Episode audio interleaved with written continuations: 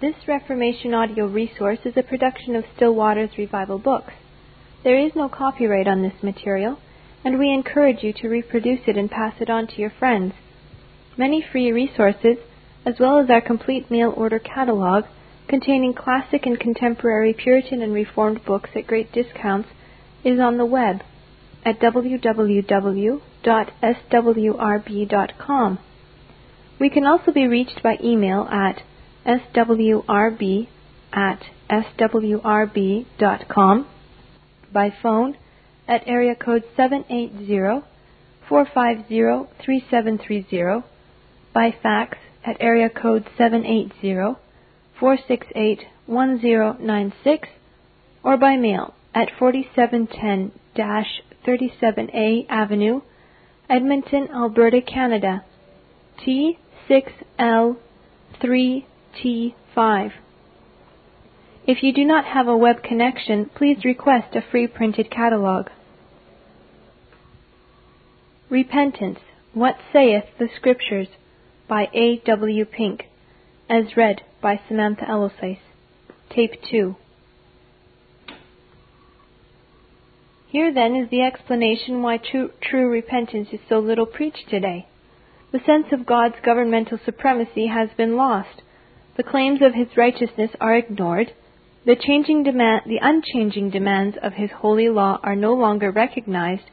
Hence, the unregenerate, not knowing God, having no sense of His infinite glory, and there being practically nothing in present day preaching to instruct them therein, it follows that all their fancied reverence for and devotion to God takes its rise from merely selfish considerations, nothing but self-love, the natural instinct of self-preservation, lying at the bottom of modern Christianity. As it is natural for unregenerate men to suppose they deserve something for their duties, so it is natural for them to be insensible the inf- of the infinite evil of their sins.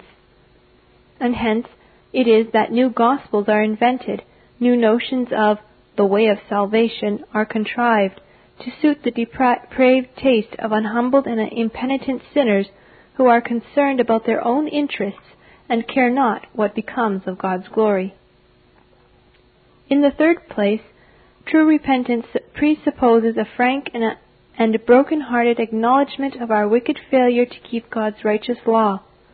When the Holy Spirit opens the eyes of a sinner to see, in some measure, the supreme excellency and loveliness of the divine character, and shows him how infinitely worthy God is of our sincere adoration, when he assures us of the righteousness and goodness of God's law, and how justly he is entitled to be loved by us with all our hearts, and when he convicts us of our wretched and lifelong failure to respond unto his most just claims upon us, when He makes us feel that so far from having delighted ourselves in this infinitely glorious God, we have sought to dismiss Him from our thoughts, and set our hearts upon the perishing things of time and sense, seeking our satisfaction in them, and that so far from having owned His rightful supremacy over us, and His just claim for our lives to be governed by Him, we have scorned His authority, ignored His commandments, and acted only in self-will,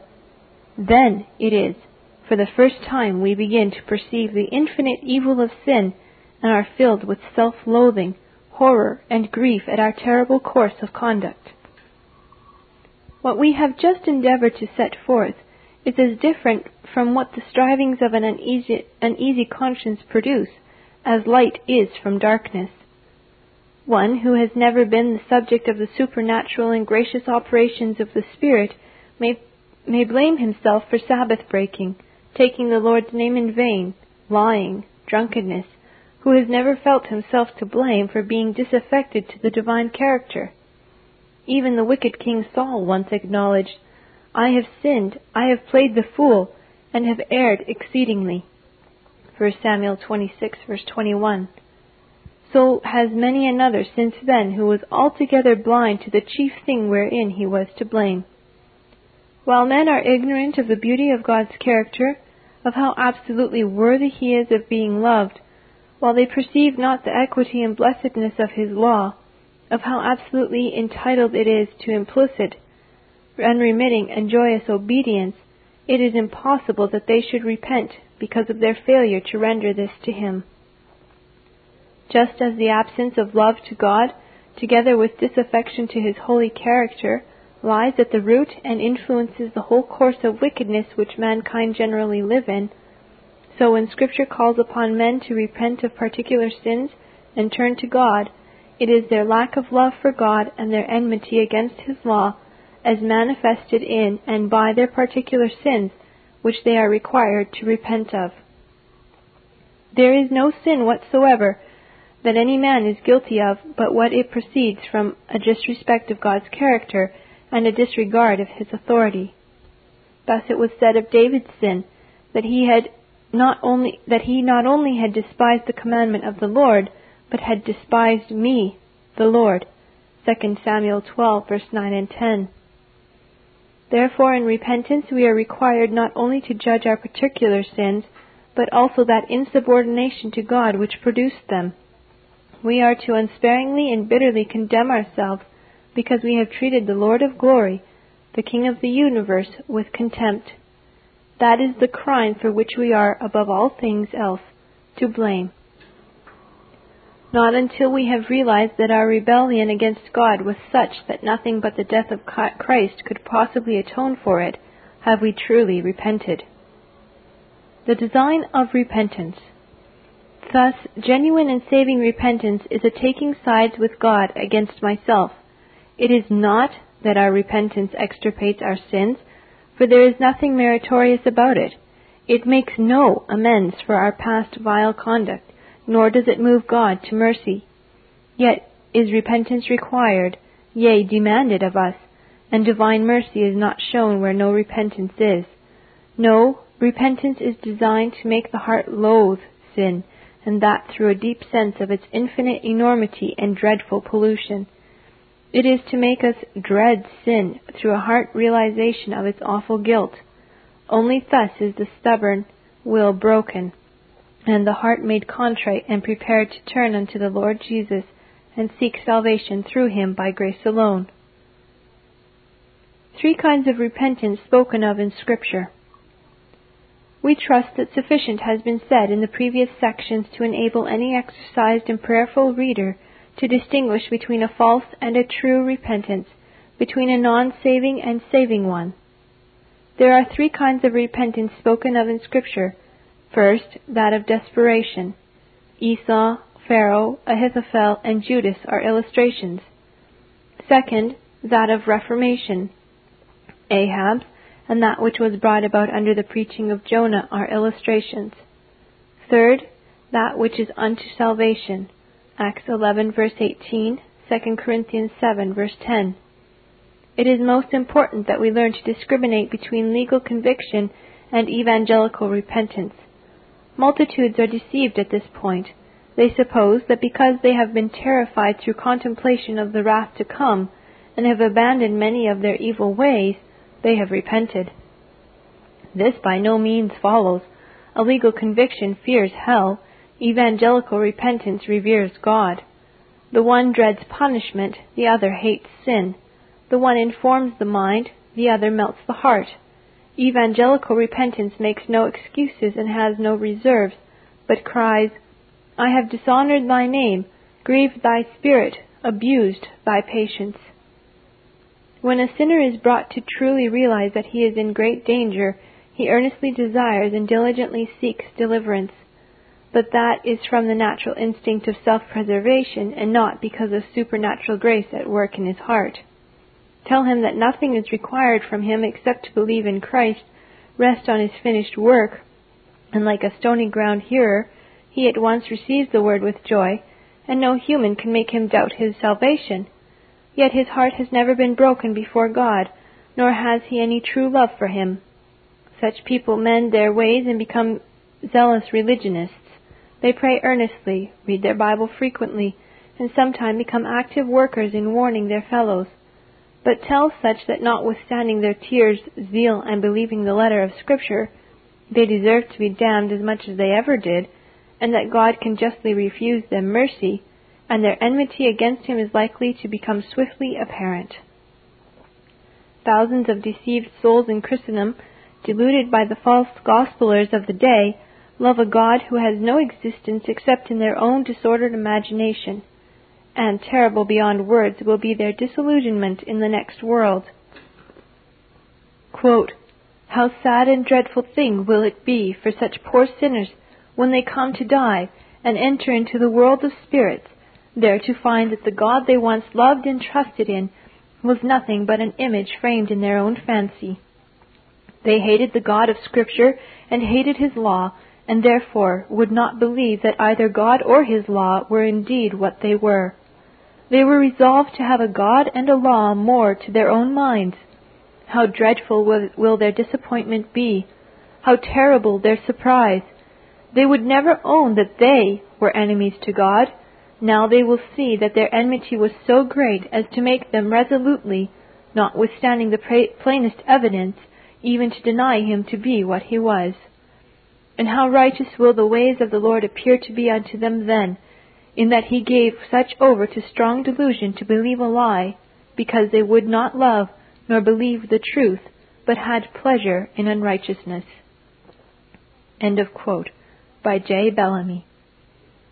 While God be considered merely as creditor and sinners as debtors, and Christ is regarded as paying the whole debt of all who believe, it cannot but be that souls will be fatally misled. Because Christ obeyed the law as well as suffered its penalty, it by no means follows that we are discharged from doing our duty.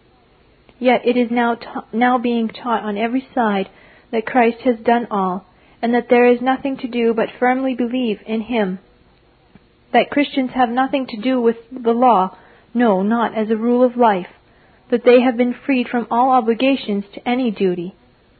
But Scripture affirms that Christ died to purify unto himself a peculiar people zealous of good works, Titus 2:14, and that so far from the Christian being discharged from duty, his obligations are immeasurably increased by the grace of the gospel, Romans 12 verse 1. But everything is viewed in a false light today, and instead of Christ being regarded as the friend of holiness, he is made the, ma- the minister of sin. Spurgeon on repentance.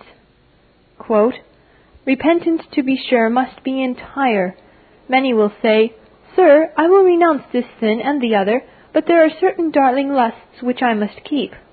O sirs, in God's name, let me entreat you, it is not the giving up of any one sin nor fifty sins which is true repentance. It is the solemn renunciation of every sin. If thou dost harbor one of these accursed vipers in thy heart, thy repentance is but a sham. If thou dost indulge in but one lust, and dost give up every other, that one lust, like one leak in a ship, will sink thy soul. Think it not sufficient to give up thy outward vices, fancy it not enough to cut off the more corrupt sins of thy life. It is all or none which God demands. Repent, says he, and when he bids you repent, he means repent of all thy sins, otherwise he can never accept thy repentance as being real. He says, Gild thee as thou wilt, O sinner, I abhor thee. A, make thyself gaudy like the snake in its azure scales, I hate thee still. For I know thy venom, and I will flee from thee when thou comest to me in thy most specious garb. All sin must be given up, or else you shall never have Christ. All transgression must be renounced, renounced, or else the gates of heaven must be barred against thee. Let us remember this, that repentance to be sincere, that, let us remember this, that repentance to be sincere, it must be entire. True repentance is a turning of the heart as well as the life. It is the giving up of the whole soul to God to be His for ever and ever. It is a renunciation of the sins of the heart as well as of the crimes of the life.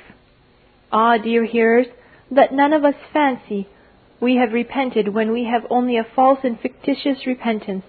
Let none of us take that to be the work of the Spirit, which is only the work of poor human nature. Let us not dream that we have savingly turned unto God, when perhaps we have only turned to ourselves. Let us not think it enough to have turned from vice to virtue. Let us remember it must be a turning of the whole soul to God, so as to be made anew in Christ Jesus. Otherwise, we have not met the requirements of the text. Lastly, upon this point, true repentance must be perpetual. It is not my turning to God during today that will be proof that I am a true convert. It is forsaking my sins throughout the whole course of my life until I sleep in the grave. You must not fancy that to be upright for a week will be a proof that you are saved. It is a perpetual, perpetual abhorrence of evil. The change which God works is neither a transitory nor superficial one, not a cutting off the top of the weed, but an eradication of it, not the sweeping away of the dust of one day, but the taking away of that which is the cause of the dust. You may today go home and pretend to pray. You may today be serious, tomorrow honest, and the next day you may pretend to be devout. But yet, if you return, as the scripture has it, like the dog to its vomit, and like the sow to its wallowing in the mire, your repentance shall but sink you deeper into hell, instead of being a proof of divine grace in your heart. End of quote. From Spurgeon's sermon on Psalm 7, verse 12. Would that such faithful sermons were being preached in the so-called orthodox and fundamentalists' pulpits today. Quote, to learn by heart that which others say from the heart, to get the outline of a believer's experience, and then to adopt it skillfully to oneself as our own experience, this is a thing so simple that instead of wondering there are hypocrites, I often marvel that there are not ten times more. And then again, the graces, the real graces within, are very easy to counterfeit.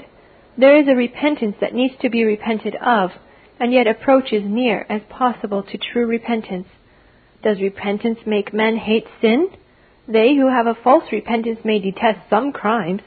Does repentance make men resolve that they will not sin? So will this false repentance. For Balaam said, If Balak would give me his house full of silver and gold, I will not go beyond the word of the Lord. Does true repentance make men humble themselves? So does false repentance. For Ahab humbled himself before God, and yet perished. There is a line of distinction so fine that an eagle's eye hath not seen it, and only God himself and the soul that is enlightened by his Spirit can tell whether our repentance be real or no. Spurgeon on Luke 13, verse 24. To help the exercised reader identify true repentance, let us consider fourthly its fruits. First, a real hatred of sin as sin, not merely its consequences. A hatred not only of this or that sin, but of all sin, and particularly of the root itself, self-will. Thus saith the Lord God, Repent and turn from your idols, and turn away your faces from all your abominations. Ezekiel 14 verse 6. He who hates not sin loves it. God's demand is, Ye shall loathe yourself in your own sight for all your evils that you have committed. Ezekiel 20 verse 43. One who has repented, who, one who has really repented can truthfully say, I hate every false way. Psalm 119 verse 104. He who once thought a course of holy living was a gloomy thing has another judgment now. He who once regarded a course of self-pleasing as attractive now detests it and has purposed to forsake all sin forever. This is a change of mind which God requires. Second, a deep sorrow for sin. The non-saving repentance of so many is principally a distress occasioned by forebodings of divine wrath, but evangelical repentance produces a deep grief from a sense of having offended so infinitely excellent and glorious a being as God. The one is the effect of fear, the other of love. The one is only for a brief season, the other is the habitual practice for life. Many a man is filled with regret and remorse for a misspent life, yet has no poignant sorrow of heart for his ingratitude and rebellion against God. But a regenerated soul is cut to the quick for having disregarded and opposed his great benefactor and rightful sovereign. This is the change of heart which God requires. Ye sorrowed to repentance, for ye were made sorry after a godly manner, for godly sorrow worketh repentance to salvation. 2 Corinthians 7 verse 9 and 10. Such a sorrow is produced in the heart by the Holy Spirit and has God for its object. It is a grief for having despised such a God, rebelled against His authority, and been indifferent to His glory. It is this which causes us to weep bitterly. Matthew 26, verse 75. He who has not grieved over sin takes pleasure therein. God requires us to afflict our souls. Leviticus 16, verse 29. His call is, Turn ye even to me with all your heart, and with fasting and with weeping and with mourning, and rend your hearts and not your garments, and turn unto the Lord your God, for he is gracious and merciful. Joel 2, verse 12 and 13. Only that sorrow for, for sin is genuine which causes us to crucify the flesh with the affections and lusts. Galatians 5, verse 24. Third, a confessing of sin. He that covereth his sins shall not prosper. Proverbs 28, verse 13. It is a second nature to the sinner to deny his sins directly or indirectly to minimize or make excuses for them. It was thus with Adam and Eve at the beginning, but when the Holy Spirit works in any soul, his sins are brought to the light and he in turn acknowledges them to God. There is no relief for the stricken heart until he does so. When I kept silence, my bones waxed old through my roaring all the day long. For day and night thy hand was heavy upon me. My moisture is turned into the drought of summer. Psalm 32, verse 3 and 4. The frank and broken-hearted owning of our sins is imperative if peace and conscience is to be maintained. This is the change of attitude which God requires. Fourth, an actual turning from sin. Quote, Surely there is no one here so stupefied with the laudanum of hellish indifference as to imagine that he can revel in his lust and afterwards wear the white robes of the redeemed in paradise.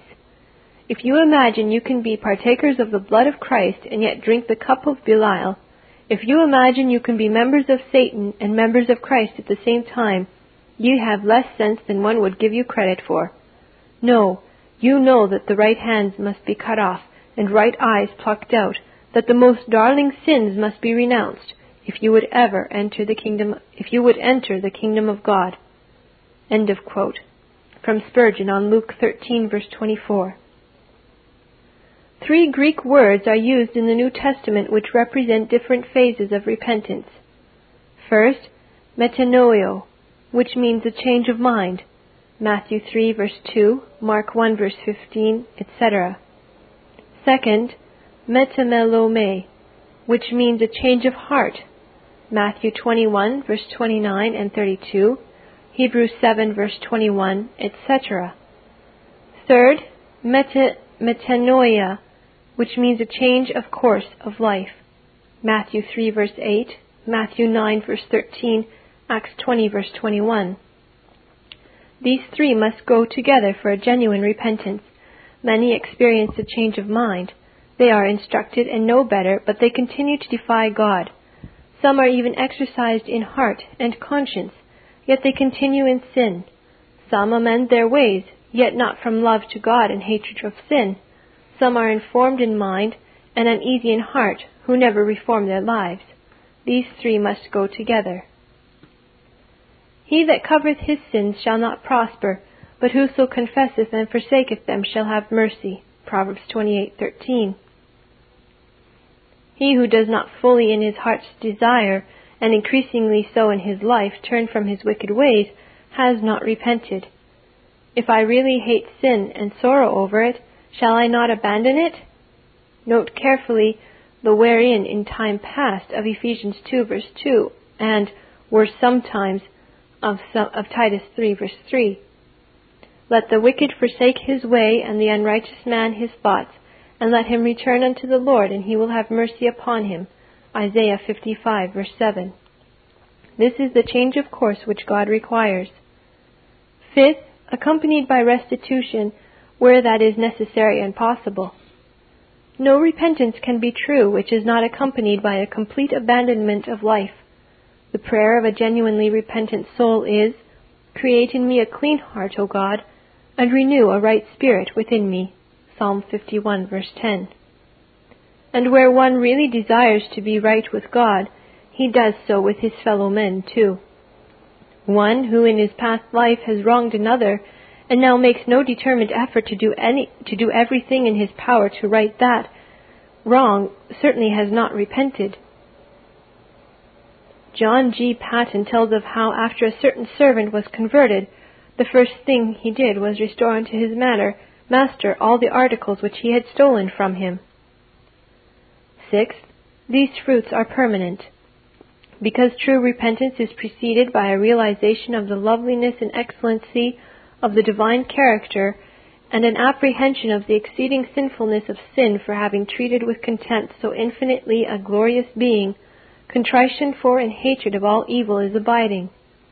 As we grow in grace and in the knowledge of the Lord, of our indebtedness and obligations to Him, our repentance deepens, we judge ourselves more thoroughly, and take a lower and lower place before Him. The more the heart pants after a closer walk with God, the more will it put away everything which hinders this. Seventh, yet repentance, repentance is never perfect in this life. Our faith is never so complete that we get to the place where the heart is no more harassed with doubtings, and our repentance is never so pure that it is altogether free from hardness of heart. Repentance is a lifelong act. We need to pray daily for a deeper repentance. In view of all that has been said, we trust it is now abundantly clear to every impartial reader that those preachers who repudiate repentance are to poor lost souls physicians of no value. They who leave out repentance are preaching another gospel, Galatians 1 6, than Christ, Mark 1:15 and Mark 6 verse 12, and his apostles, Acts 17 verse 30 and 20 verse 21, proclaimed. Repentance is an evangelical duty though it is not to be rested in, for it contributes nothing sal- unto salvation. Those who have never repented are yet in the snare of the devil, 2 Timothy 2 verse 25 and 26, and are treasuring up unto themselves wrath against the day of wrath, Romans 2 verse 4 and 5. Quote, if therefore sinners would take the wisest course to be better for the use of the means of grace, they must try to fall in with God's design and the Spirit's influences and labor to see and feel their, their sinful, guilty, undone state. For this end they must forsake vain company, drop their inordinate worldly pursuits, abandon everything which tends to keep them secure in sin, and quench the motions of the Spirit. And for this end must they read, meditate, and pray, comparing themselves with God's holy law, trying to view themselves in the same light that God does, and pass the same judgment upon themselves so that they may be in the way to approve of the law and admire the grace of the gospel, to judge themselves and humbly apply to the free grace of God through Jesus Christ for all things and return through him to God. End of quote by J. Bellamy. Summary. A summary of what has been before us may be helpful to some. First, repentance is an evangelical duty and no preacher is entitled to be regarded as a servant of Christ if he is if he be silent thereto. Luke 24 verse 47. Second, repentance is required by God in this dispensation, Acts 17 verse 30, as in all preceding ones. Third, repentance is in no wise meritorious, yet without it the gospel cannot be savingly believed. Matthew 21 verse 32, Mark 1 verse 15. Fourth, repentance is a spirit given realization of the exceeding sinfulness of sin and a taking side with God against myself. Fifth, repentance presupposes a heart approval of God's law and a full consent to its righteous requirements, which are all summed up in Thou shalt love the Lord thy God with all thy heart, etc. Sixth, repentance is accompanied by a genuine hatred of and sorrow for sin. Seventh, repentance is known by its permanency. There must be a continual turning away from sin and grieving over each fall thereinto. Ninth, repentance, while permanent, is never complete or perfect in this life. And tenth, repentance is to be sought as a gift from Christ. This Reformation audio resource is a production of Still Waters Revival Books. There is no copyright on this material, and we encourage you to reproduce it and pass it on to your friends. Many free resources, as well as our complete mail order catalog, containing classic and contemporary Puritan and Reformed books at great discounts, is on the web at www.swrb.com. We can also be reached by email at swrb at swrb.com, by phone at area code 780-450-3730, by fax at area code 780-468-1096, or by mail at 4710-37A Avenue, Edmonton, Alberta, Canada, T6L3T5. If you do not have a web connection, please request a free printed catalog.